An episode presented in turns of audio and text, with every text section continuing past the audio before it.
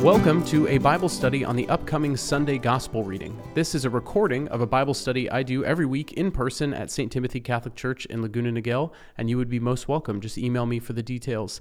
But it is here for you to benefit from, and I hope it enhances your experience of the Mass. So without further ado, enjoy a recording of this study on the upcoming Sunday Gospel.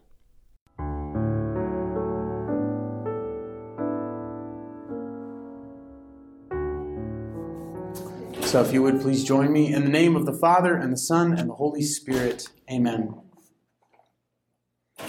Good and gracious God, we lift up to you this evening, this Bible study, all of our intentions, our worries, our hopes, our aspirations, anxieties, whatever is weighing on us or distracting us or filling our mind this evening. We pray, Lord, that you would empty us of those things so that we can be filled with your Spirit and the words that you have in store for us in sacred scripture.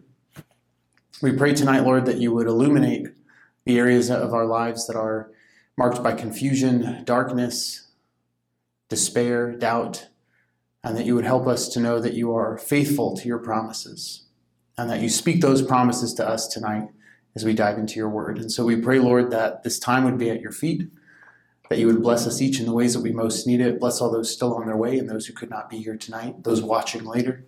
We pray, Lord, for all of our intentions, and we lift them up to you through the intercession of our Blessed Mother as we pray. Hail Mary, full of grace, the Lord is with thee. Blessed art thou among women, and blessed is the fruit of thy womb, Jesus. Holy Mary, Mother of God, pray for us sinners, now and at the hour of our death. Amen. name of the Father, and the Son, and the Holy Spirit. Amen. Well, good evening and welcome. We are in John chapter 20, and we're going to be in verses 19 through 23. This is the gospel for this upcoming Sunday, which is Pentecost, the birthday of the church, the outpouring of the Holy Spirit, a wonderful, incredible feast day which marks the end of the Easter season. And so this gospel passage may sound familiar because we just had it in a longer version on Divine Mercy Sunday a few short weeks ago. So I thought about reading something different.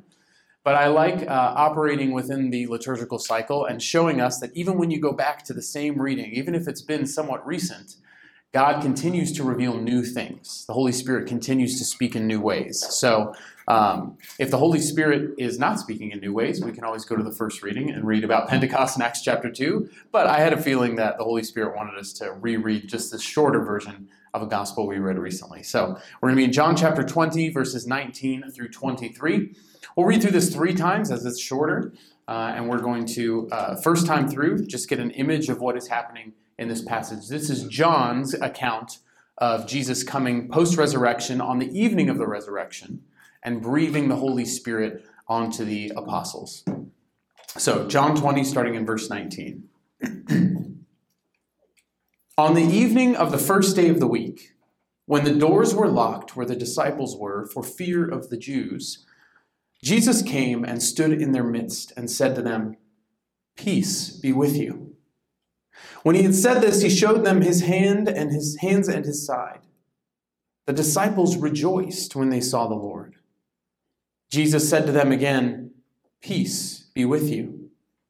As the Father has sent me, so I send you. And when he had said this, he breathed on them and said to them, Receive the Holy Spirit. Whose sins you forgive are forgiven them, and whose sins you retain are retained the gospel of the Lord. Praise to you, Lord Jesus Christ. So I'm going to read through this two more times. And as I read through it, these two more times, I ask that you uh, just simply reflect on the words. See if a particular word or detail stands out to you, strikes you for any particular reason. Does not need to be to theologically interpret the passage. You don't even have to know what it means, but it just maybe sparks something in you, grabs your attention, relates to your life or memory or whatever it may be. Begin reflecting on that or those things and ask the Lord, why this? What are you trying to say to me through this word, phrase, or detail? On the evening of that first day of the week, when the doors were locked where the disciples were, for fear of the Jews, Jesus came and stood in their midst and said to them, Peace be with you. When he had said this, he showed them his hands and his side. The disciples rejoiced when they saw the Lord. Jesus said to them again, Peace be with you. As the Father has sent me, so I send you. And when he had said this, he breathed on them and said to them, Receive the Holy Spirit. Whose sins you forgive are forgiven them, and whose sins you retain are retained.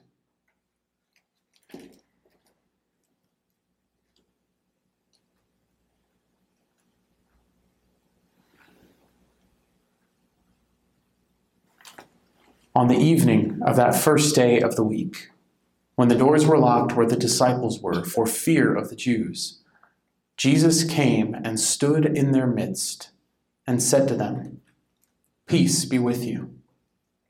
When he had said this, he showed them his hands and his side. The disciples rejoiced when they saw the Lord. Jesus said to them again, Peace be with you. As the Father has sent me, so I send you. And when he had said this, he breathed on them and said to them, Receive the Holy Spirit. Whose sins you forgive are forgiven them, and whose sins you retain are retained. The Gospel of the Lord. Praise to you, Lord Jesus Christ. So I invite you to take a few moments to look over what stood out to you and why you think it did, and uh, take about the next 10 minutes or so. We're going to share at the tables. If you're watching later, please let us know what stood out. But for those of us here, uh, feel free to combine tables if you're smaller uh, and just discuss what stood out to you, why you think it did, any questions you have about this reading, and then we'll bring it back to the larger group to share those things and for further discussion. So take the next 10 minutes. So, a few things about this passage. As I said, it is the second reading for this upcoming Sunday, which is the Feast of Pentecost. And Pentecost uh, comes from the Greek word Pentekoste, which means 50th or 50 days. And it's 50 days after uh, the uh, resurrection of the Lord, specifically the Feast of, of Passover and its culmination in, in the resurrection as it becomes in the Christian calendar. And so, previous to Jesus rising from the dead, this was still already a Jewish feast. It was called Shavuot, and it was the Feast of Weeks. Um, and so you would count seven weeks in a day after Passover, and that would be the Feast of Pentecost. So it's often called the Feast of Weeks, the Feast of Pentecost, the Feast of First Fruits, the Feast of the Harvest. They're all the same thing. And it was meant to mark the first days of the wheat harvest. And so they would go out and they would harvest the first fruits of the wheat and they would bring it to the temple and they would bake two loaves of bread of this new wheat and they would offer it in the temple. And the temple would often be adorned and decorated with fruits and flowers, which for us should be indicative of the Garden of Eden. If you know anything about how the temple was designed on the inside, there was all of this ornate decoration that was also meant to invoke the Garden of Eden. And so that was the original feast of Pentecost. It was this offering of everything that God had provided in the form of this wheat, this bread in the temple, in such a way that signified this uh, return to Eden. And so it's appropriate for us as we celebrate now in the Christian calendar and how this became the first Pentecost, the birthday of the church, as it's called, because the Catechism says that actually this is the moment when the Passover of Jesus is completely fulfilled. Because this is when the fullness of the Trinity is revealed, the Holy Spirit comes, and now we've experienced the fullness of God. And now the kingdom of heaven is open for those who believe. And so we have the opportunity to, through the offering of bread, the Eucharist, return to paradise, Eden, in heaven. And you see a lot of that imagery here in this passage. When Jesus appears to them, he comes and he shows them his side. That's the same place where the rib is taken out of Adam and new life is formed into Eve just like out of the side of Jesus flow blood and water, which are the signs of new life at birth and the signs of the birth of the church. And so, this breath that, G- that God breathes into creation in Genesis chapter 2, in the Septuagint, the Greek translation of the Old Testament, the same words are used that are used here when Jesus breathes on the disciples, breathing new life into them as if they are meant to be a new creation, welcomed, ushered into a new paradise, a new Eden, through the offering of this harvest through the form of bread. And it has this image of going out and actually reaping the harvest. They are now called, commissioned by Jesus, embodied with the gifts and the fruitfulness of the Holy Spirit to go out and harvest those people who are ready to believe, those people whose hearts are open and seeking a relationship with God, seeking to know this new way of Jesus. And so there's a lot of beautiful imagery here in kind of how the Holy Spirit is bringing forth a new creation. And we'll hear in the first reading in Acts chapter 2 how this the Holy Spirit comes upon the apostles in the upper room and they begin to speak in different tongues. And if you know your Old Testament well, you'll know in Genesis chapter 11 the story of the Tower of Babel where all the people spoke the same language, but they become proud and they want to build the temple up to heaven. So, what does God do? He confuses their language and scatters them across the nations. What does Pentecost do? But it unites all of the nations back to one place and reunites their language in the Holy Spirit. And so on Pentecost is really a reminder for you and me of all the ways that God is trying to recreate what has been broken, what has been lost, all the ways we experience destruction, suffering, division because of sin. The Holy Spirit is trying to recreate all of that in us, in our world. And Pentecost is when that begun, began. And every year when we celebrate the Feast of Pentecost, the close of the Easter season is meant to be a celebration and an invitation of renewal for that same Holy Spirit to do the same in us year after year, day after day, to bring unity, to bring fruitfulness, so that others will see the glory of the kingdom of heaven, so that they will be ushered in to the new Garden of Eden that awaits them in heaven, that we have a glimpse of in the offering of the bread at Mass. And so it's really beautiful New Testament, Old Testament imagery here. The other thing I want to point out, I think last time we had this, this passage on Divine Mercy Sunday, I talked about, uh, at least I think I talked about, uh, God coming to us in our doubts and in our dark places. I focused on kind of the, the fact that the doors were locked. But as I was reading this this week, this is why I wanted to read this again, even though it was just a few few weeks ago. Um, thing, new things uh, are inspired. The Holy Spirit speaks in new ways, and I was really struck by the fact that Jesus here is showing how faithful he is to his promises. Because all throughout uh, these previous chapters of John, when he's giving the Last Supper discourses, he promises a few things. First, in chapter 14, 27, he says, Peace I leave with you, my peace I give you. Do not let your hearts be troubled or afraid. And then in John 16, verse 20 and 21, he says, Your grief will become joy. Your grief will become joy. And then lastly, in John 17, He's praying to God, offering the priestly prayer, and he's telling God, As you sent me into the world, I send them into the world. And so these promises that Jesus has of peace, of joy, and of sending on a mission, they are all fulfilled here. When he says, Peace be with you, the disciples rejoiced, and he sends them forth, breathing on them in the Holy Spirit. So, all of these things that Jesus has promised, even though things went so awry in a way that they did not foresee, and they thought everything was lost, everything was darkness, there was no hope. And they've been waiting 10 days since the ascension for this promise of the Holy Spirit, still kind of in this place of probably doubt and worry and anticipation and anxiety. Jesus continues to show that he is faithful to his promises.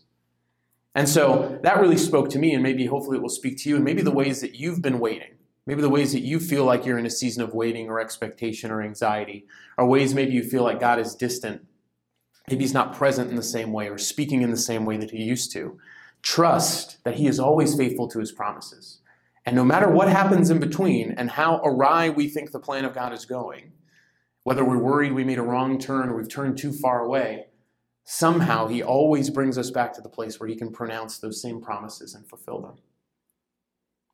The last thing that really, I didn't even prepare this, but this really struck me the third time we ran through it, is this phrase, where Jesus stood in their midst, like just as one of them.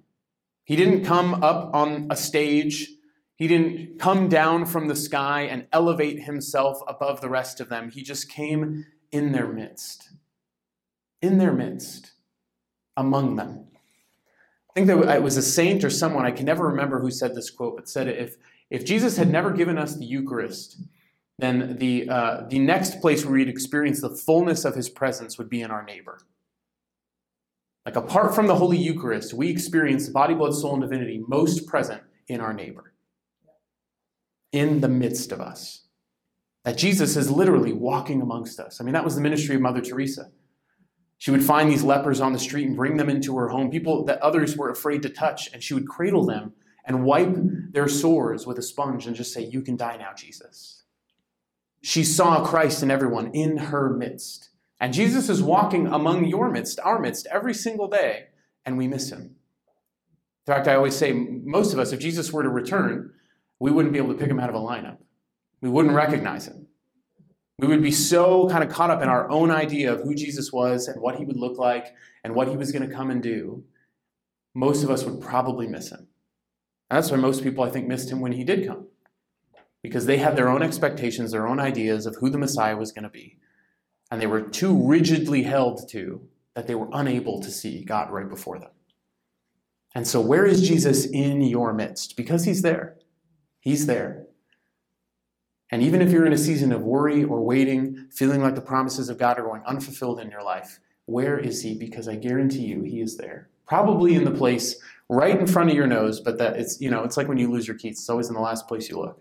I mean, not that you would keep looking once you found them, so it's always going to be in the last place you look, but, you know, for the sake of the analogy, usually right there, you know, in front of our face.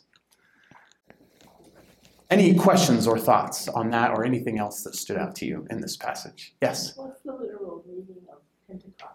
The literal meaning is 50th or 50 days. Yeah, I think the actual literal Greek means 50th. Yeah. Yes? Uh, how weird is it for Jesus to breathe on the disciples? Uh, not as weird as we probably feel. Um, in, in Arabic and Semitic cultures, it's very common for people to stand very close to you and to because there's a belief that your breath is offering life and vitality to other people. So if you can stand close enough to another person that they can feel your breath, that's a sign of blessing.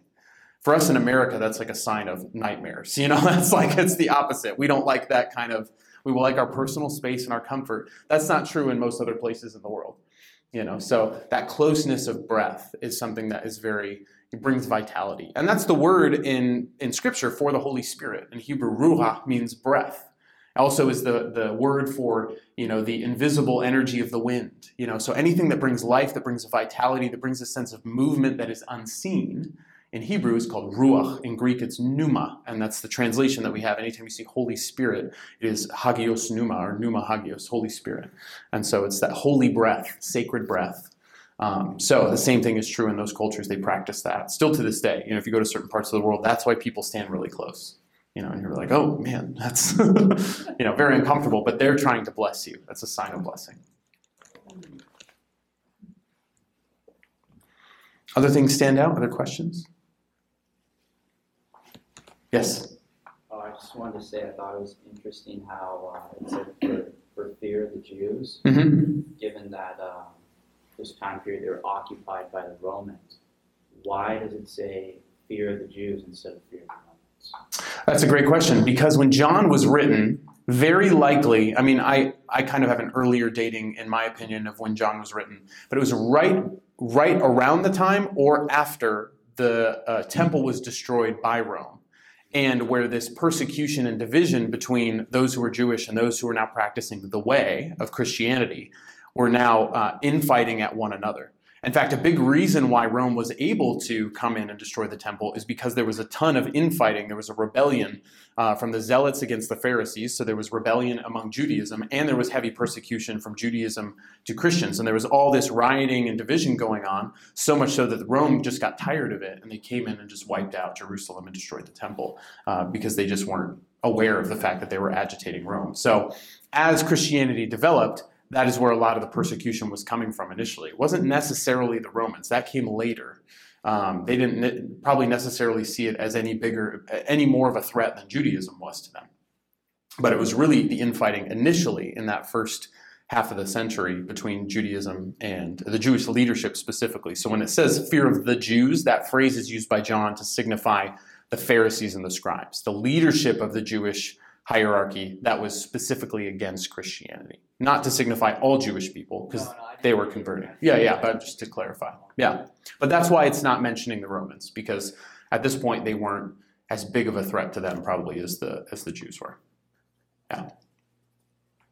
Yes. So Christianity existed before Jesus was born? No, Christianity was founded by Jesus. Oh, I thought you just kind of said. No, so the temple was destroyed after. This was all after Jesus uh, rose, died and rose. All that stuff that I was just talking about with Baron. and his question about why the Romans were not mentioned. Yeah. So Christianity was started by Jesus, did not exist. There were, I mean, we are a Judeo Christian religion. That's how we categorize ourselves as Catholics. So, meaning our, our faith is rooted in our Jewish history. That's why we have our Old Testament. Three quarters of the Bible is all about Judaism because it points to all of the things that are fulfilled in Jesus and in Christianity. Um, so I think it's St. Augustine who says, the old is revealed in the new and the new is hidden in the old. And so we retain that because those are our roots. So you could say the roots of Christianity existed before Jesus, but Christianity itself as a new way of faith was started by Jesus. Prophets were in the Old Testament, yeah. So they're prophesying of a Messiah, but most people believe that to be a Jewish Messiah who's going to fulfill the Jewish covenants and the Jewish promises. They did not foresee that it was going to spring forth into this new covenant that became what we now call Christianity. Yes. What was the difference between the disciples getting the Holy Spirit then versus before? Like them going out and like healing people? Mm. Yeah, okay, that was not the question I thought you were going to ask, but that's a great question. So, the question is what is the difference between the disciples receiving the Holy Spirit before this moment? Because they were obviously given some power and authority by Jesus to go and drive out demons and to, uh, to bring healings and things like that. Um, so, the Holy Spirit is always operating. So it's not that like the Holy Spirit wasn't around. Because we see even before this, like in the beginning of Luke, that um, Elizabeth in her womb, John the Baptist is filled with the Holy Spirit. And that from the very moment of Jesus' birth, it's all because the Holy Spirit is overshadowing and overpowering Mary. And we actually have mentions of the Holy Spirit filling people in the Old Testament. Joseph is enabled by the Holy Spirit to interpret dreams for Pharaoh. Um, Bezalel is uh, one of the artisans in the tabernacle. He is filled with the Holy Spirit to make beautiful things. The prophets are filled by the Holy Spirit to speak on behalf of God. And so the Holy Spirit, you'll find that phrasing or references to the Holy Spirit, the Spirit of God, all throughout the Old Testament. It's only at Pentecost when the person of the Holy Spirit is fully revealed and given. So uh, the Holy Spirit's always present from the very beginning, has always been there, always will be, just like God the Father and God the Son, all eternally coexisting um, because God is one who reveals himself in three ways Father, Son, and Holy Spirit. So um, that revelation happened over time, but the Holy Spirit was always existing. So Jesus could, or God the Father could dole out the Holy Spirit as he saw fit, you know, but it wasn't fully revealed as to what was actually happening, that the Holy Spirit was a real person of God, the third person of the Trinity, and it wasn't fully understood the power of that, what that meant, until Pentecost. Does that make sense? Yeah. Question I thought you were going to ask is what's the difference between this and Pentecost Sunday? Because this happens on the first day, the day of the resurrection. And Pentecost is 50 days later. And so, how do we make sense of these two? Because it seems as though there's two Pentecosts. And um, biblical scholars, some of them say, so what? you know like god wants to give the spirit twice why not like you know uh, and that happens for us really sacramentally we receive the holy spirit in one way when we're baptized and then we receive a fuller sharing in the holy spirit when we're confirmed and those happen at two separate times right um, so it's not unheard of for that to happen uh, most biblical scholars think john is writing that this is happening on the first day of the week for a specific purpose he does a lot of things for literary or symbolic purposes that aren't necessarily chrono- as chronologically accurate as they would be like in the gospel of luke and Luke wrote Acts of the Apostles. And so I'm one to believe that John is taking the, the events of Pentecost and placing them in this narrative in this order for a particular purpose. Whereas chronologically, they actually happened in the timeline of Luke and Acts because he himself attests he's trying to investigate everything accurately anew and provide the most accurate testimony of eyewitness accounts of exactly what happened. John isn't saying that. It's clear from the beginning of John that he is writing this very beautiful theological symbolic work of all the things drawing out the divine imagery of Jesus through all these signs and wonders. And so he's a lot more creative in the way that he aligns things. Whereas Luke is very structured and orderly. So um, we can take it as this is one Pentecost that is written about in two different ways from two different perspectives, or there are many times in which Jesus poured out his Spirit when he sent the disciples out before the resurrection, and in this moment, and at Pentecost. So that's how we, we reconcile all of those.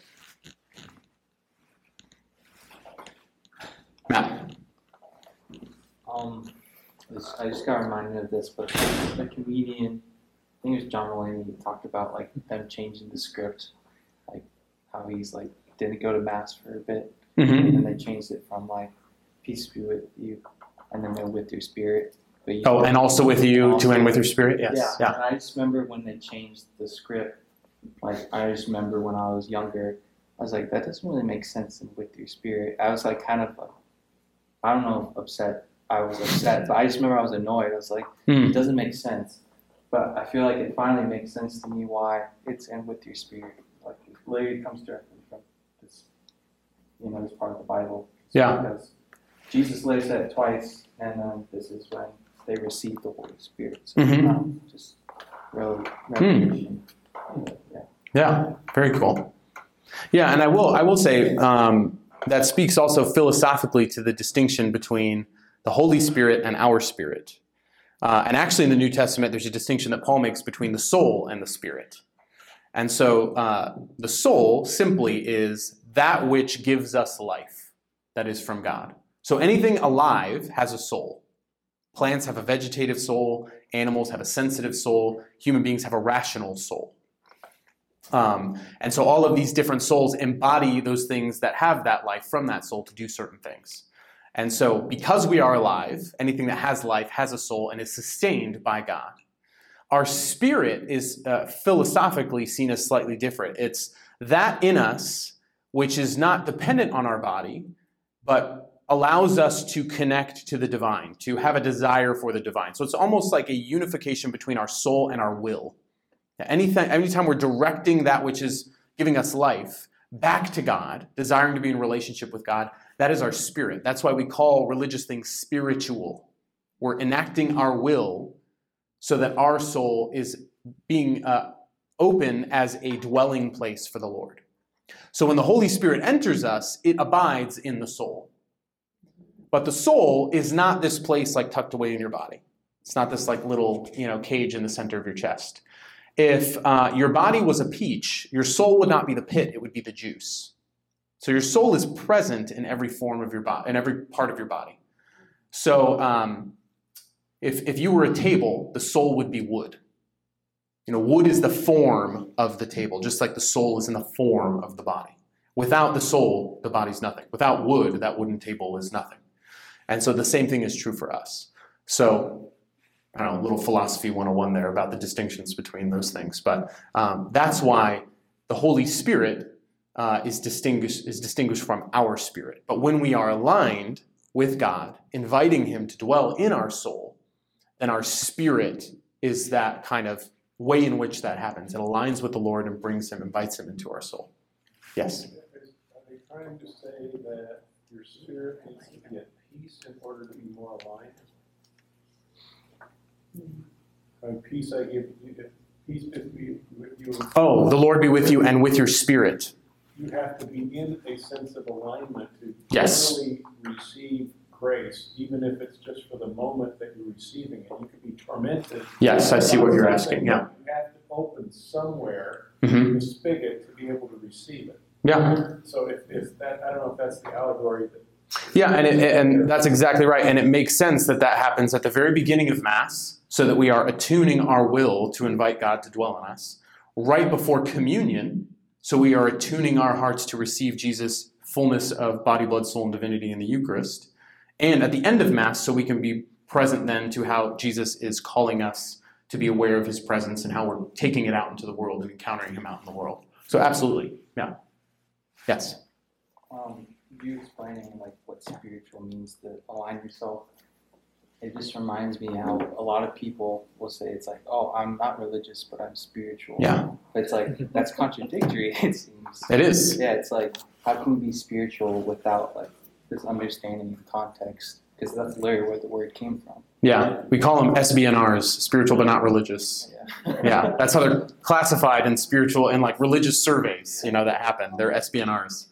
Uh, yeah, and S- SBNRs basically, yeah, some of them align with like a spirituality that's more like New Age spirituality, like everyone just believe what you want. We're all just like part of the ether, and you know, I'm Catholic, but I have a crystal in my pocket. I'm like, no, no, no, like that's not okay. You know, those things don't align.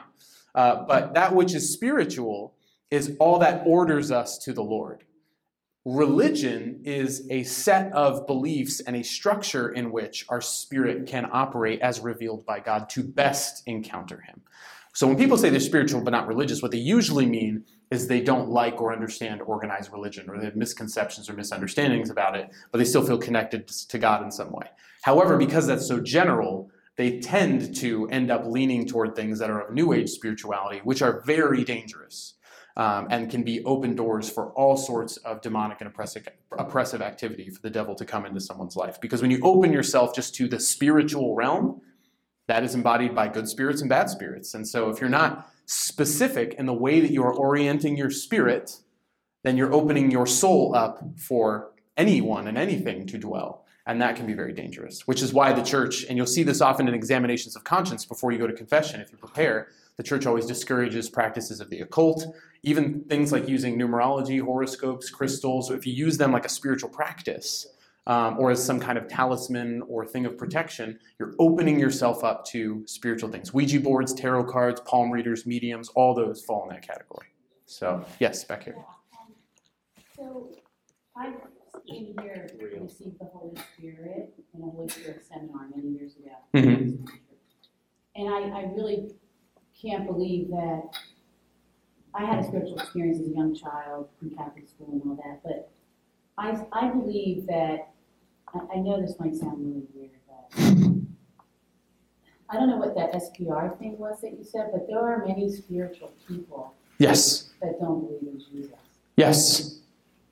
Okay, and I am a faithful Catholic, and I don't, I don't believe that we, it's very difficult, and I struggle with this, because I'm sixty-four years old now, and I teach Catholic faith, but I can't, I don't believe that Jesus puts us like that, like you have to believe. I believe in Jesus, and I want everyone to believe in it, but there's a lot of people that might not be able to. And I can Mhm. believe that they're not God's child. Catholic. Yes, yeah. Because I just felt like you kind of just, I don't know, that just made me feel like, wow. What, what, what specifically that I said were you, were you in reference to? I'm just curious so I can clarify. So SBNR is a is an abbreviation of people who who classify themselves on surveys, religious surveys, as I am spiritual but not religious. So I was just kind of defining what that means, and then saying people who identify that way, um, what they usually mean is that they have a connection to the Lord, but they don't necessarily understand or believe in organized religion. And, however, that can sometimes tend itself toward dangerous things. But that's not to say that those people are disqualified from salvation or they're not on the path that will lead them to Jesus or that Jesus does not want to save them. Absolutely not. So there's not some kind of div- division that just because people qualify themselves in that way means they're condemned or they're going to hell. Um, there maybe just not have not yet experienced a fuller revelation of the truth to help them know Jesus. And even if they don't before they die, the Catechism specifies that even though salvation is bound to the sacrament of baptism, God is not bound by his sacraments. He can save whoever he wants to save, however he wants to save. And it's only his decision who he judges worthy and unworthy based on their choices. He knows our hearts, and it's not up for us to judge. Yes, yeah. So thank you for asking for that because I wanted to make sure I didn't misspeak. I didn't have to say that because I have been in Alcoholics Anonymous for thirty-six years. Mhm. That's a long time. And there are many, many spiritual people. Yeah. You know, and I believe when Mother Teresa said that the holiest woman was the Muslim woman praying in the back. Mm-hmm. Do you know what I mean? Yeah. Because She didn't say, I'm not gonna pick you up from the street. Yeah. So that's just, that was just a little bit of my. Yeah. And I. Yeah, and we we don't ask for someone's uh, identific Catholic ID card before we choose to love them. Yeah, before we choose to accept them. Yes, no, thank you for clarifying. I appreciate it because I wouldn't want to be misunderstood as saying something other than that. So, yes, Baron. I can attest to what she's saying because I went to an AA once. Mhm. And, uh, yeah, there are definitely a lot of spiritual people. Yeah, absolutely. Yeah, I mean, it's part of the 12 steps, you know, acknowledging there's a higher uh, power higher than yourself and uh, submitting yourself to that power, steps two and three, you know. So, yeah, over here. And I'll come back to you, Matt. And why don't we celebrate this on Monday? Because that'd be both the first and the fiftieth day. Um, I th- It says on the evening of the first time. okay, let me do the math in my head. Because a week So if resurrection is a Sunday, a week would fall on a Saturday. So you have seven groups of seven. You'd end up 49 days as a Saturday, and then add one is the next Sunday. So Sunday to Sunday, resurrection to seven weeks later, the next Sunday, the beginning of the eighth week would be the 50th day, Pentecost. So it's not Sunday to Sunday that's seven days, it's Sunday to Saturday that's seven days. And so the next Sunday starts the next number. Does that make sense? Am I doing my math right? Yeah. Yeah. So it is 50 days, but the 50 falls on a Sunday because it starts on a Sunday. Yeah. Yes. Okay, Matt, I said I'd come back to you. Sorry, this probably won't land, but I was gonna say, if I ate a fortune cookie for lunch, do I have to go to confession? If you eat a fortune cookie for lunch, do you have to go to confession? I mean, if you were spiritually attached to what the fortune cookie told you to do and you started altering your life in a way that you were believing it like you would a religious maxim, then maybe, but no, not usually. it's all about openness and asserting belief. How are you participating in it? You know, if you walk past a Ouija board in a, uh, a board shop, board, board shop, a board game store, uh, you don't have to go to confession. Just because you're in proximity to something doesn't mean you're opening yourself up to it. But the closer you are in proximity to these things more frequently, the more likely you are to expose yourself to something you might open yourself to. And there are degrees of severity. You know, fortune cookie is not nearly as high as Ouija board on the danger spectrum. So, yeah, you don't have anything to worry about. yeah, Chris. Yeah, the reading right here on, on verse twenty-two, um, it says, "Breathe on them." Uh, I didn't cut the word on breath. hmm I feel like, was he like trying to fulfill like a prophecy with that? Or is that something like that's old, that's like in the Old Testament about that? Yeah, so there's that passage in Genesis chapter 2. Chris asked about him breathing on them, if there's anything in the Old Testament. Um, but there is one specific, very famous prophecy in Ezekiel chapter 37. It's the prophecy of the dry bones. If you remember this, the valley of dry There's a song about it. You know, them bones, them bones, them dry bones. Nobody? Okay, me either. So, um, but this is in Ezekiel chapter 37, and Ezekiel has this vision of dry bones. He says, As I watched, Sinews appeared on them, flesh grew over them, skin covered them on top, but there was no breath in them. Then he said to me, Prophesy to the breath. Prophesy, Son of Man. Say to the breath, Thus says the Lord God, From the four winds come, O breath, and breathe into these slain, that they may come to life, and stood, or that they may come to life. And I'll end there. So it's this prophecy of a new life of those who have fallen. It's an imagery of those who've fallen to sin, but also those who have fallen to all of these battles and violence of the Old Testament. And this prophecy that new life will be breathed into them by the one called the Son of Man. What is the title Jesus most often uses for himself? Son of Man. So it's a, it can be a fulfillment seen very clearly as a fulfillment of Ezekiel 37. Yeah. Yes. two things. One, not super, I'm it's more of a, uh, a, a challenge to like the Gospel of John being written after the destruction of the temple. Yeah.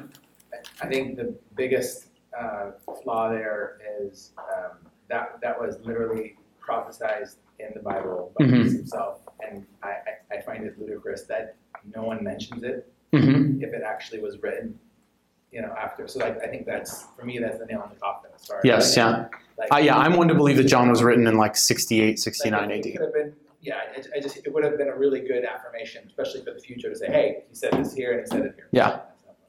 But on, on, uh, on the topic you brought up, a, a few things, uh, are, you know, A, uh, you know, I am luckily not in a position to judge people. Mhm. That's very nice not be there, so we would never recommend that. B, um, God will always in any circumstance, give every person the necessary grace to accept Him.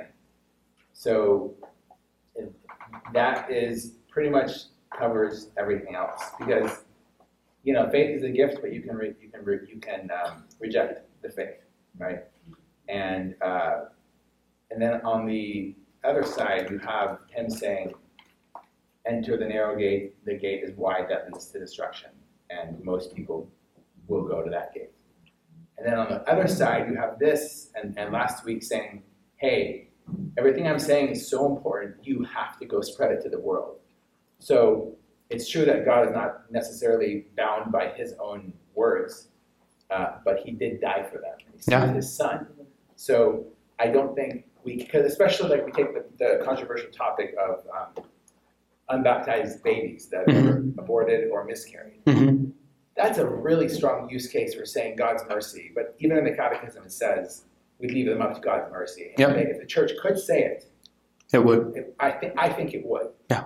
So I, I think that um, I I'm from the Middle East. I, I can tell you uh, there are the, the the level of like love that Christians and Muslims have is you know it's quite high and and whether or not they go to heaven is is not in my um, it is in my power in some sense. I can show them my love and you know all that stuff. But but it, it, I just run. There's always this like type of universalism that needs to be rejected. Yes. You you don't have you know it's not in your own power to save yourself, especially if you're coming from like you, at some point God gave you this grace and you just have to you just have to respond to it. And I, I think that's kind of the best way to always remember that Mhm. salvation is redemption is for everybody and salvation can be for everybody as well. Yes. You Yeah. know, and it's like just do your do your best. I, I always call it the baguette theory, coming from the Bible study I went to, where you don't have to tell anybody about how a baguette is made, but if you just walk by them with a baguette, it will get their attention and they'll want it. They want to know more. Where'd you get that? From uh, from not that Bible study I went to. Yeah. Yeah. That's Um, so great. yeah, it's, it's just that. That's why you know Yeah. our, uh, the, the more you uh, this is the analogy like we wear cologne, right? And Mhm. people you smell nice, but smell nice spiritually as well. Yeah. And you will attract more. Yeah. Uh, Yeah, and I'm glad you brought up universalism because that is a, a heresy in the church that's to be rejected. This idea that we can definitively say everyone, no matter what, is going to heaven. We don't know that. So we can't definitively say that. People have a choice. Jesus is giving them a choice. But as you said, he gives them enough grace to respond to the choice.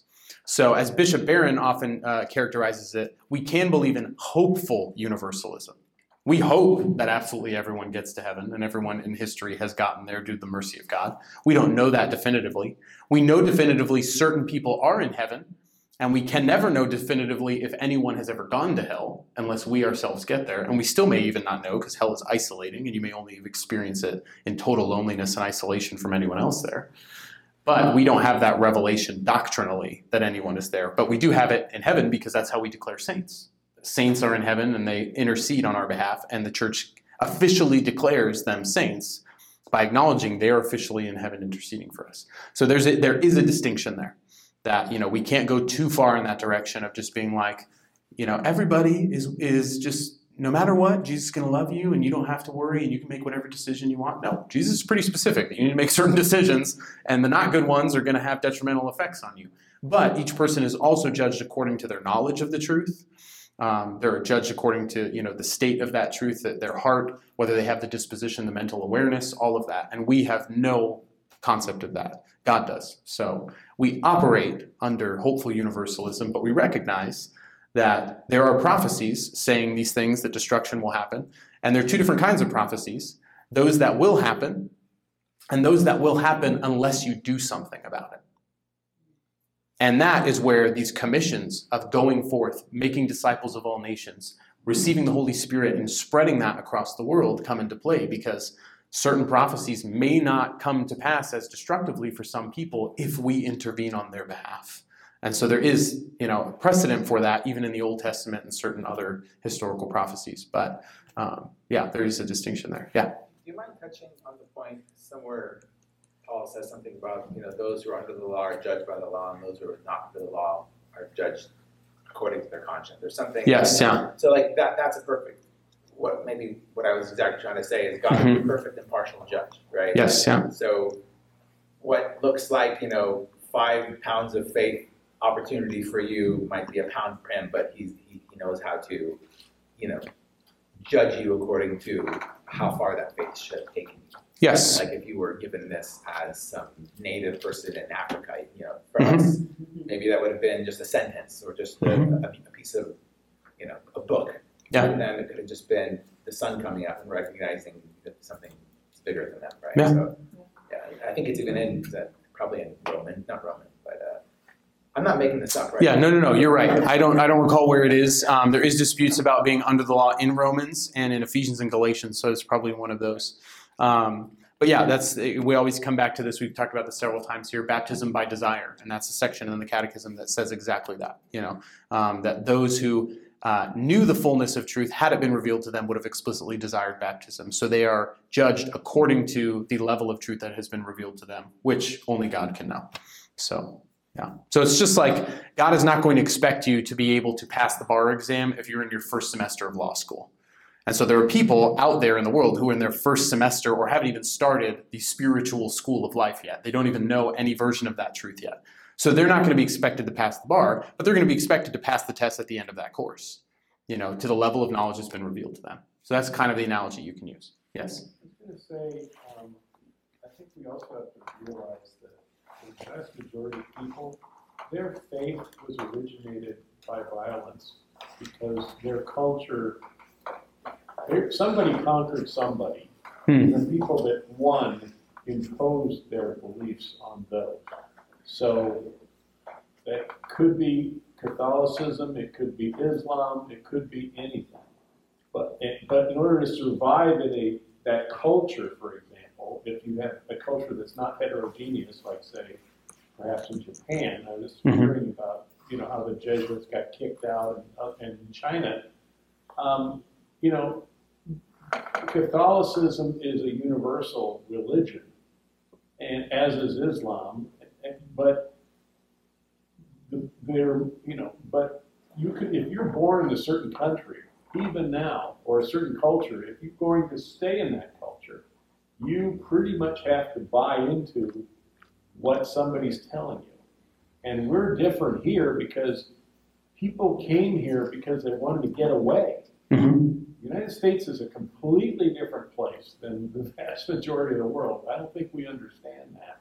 Sure. Especially when people come here with their hundreds of years of culture and they want to keep parts of it, you know, and then they go, what, what do we, you know, what do we do?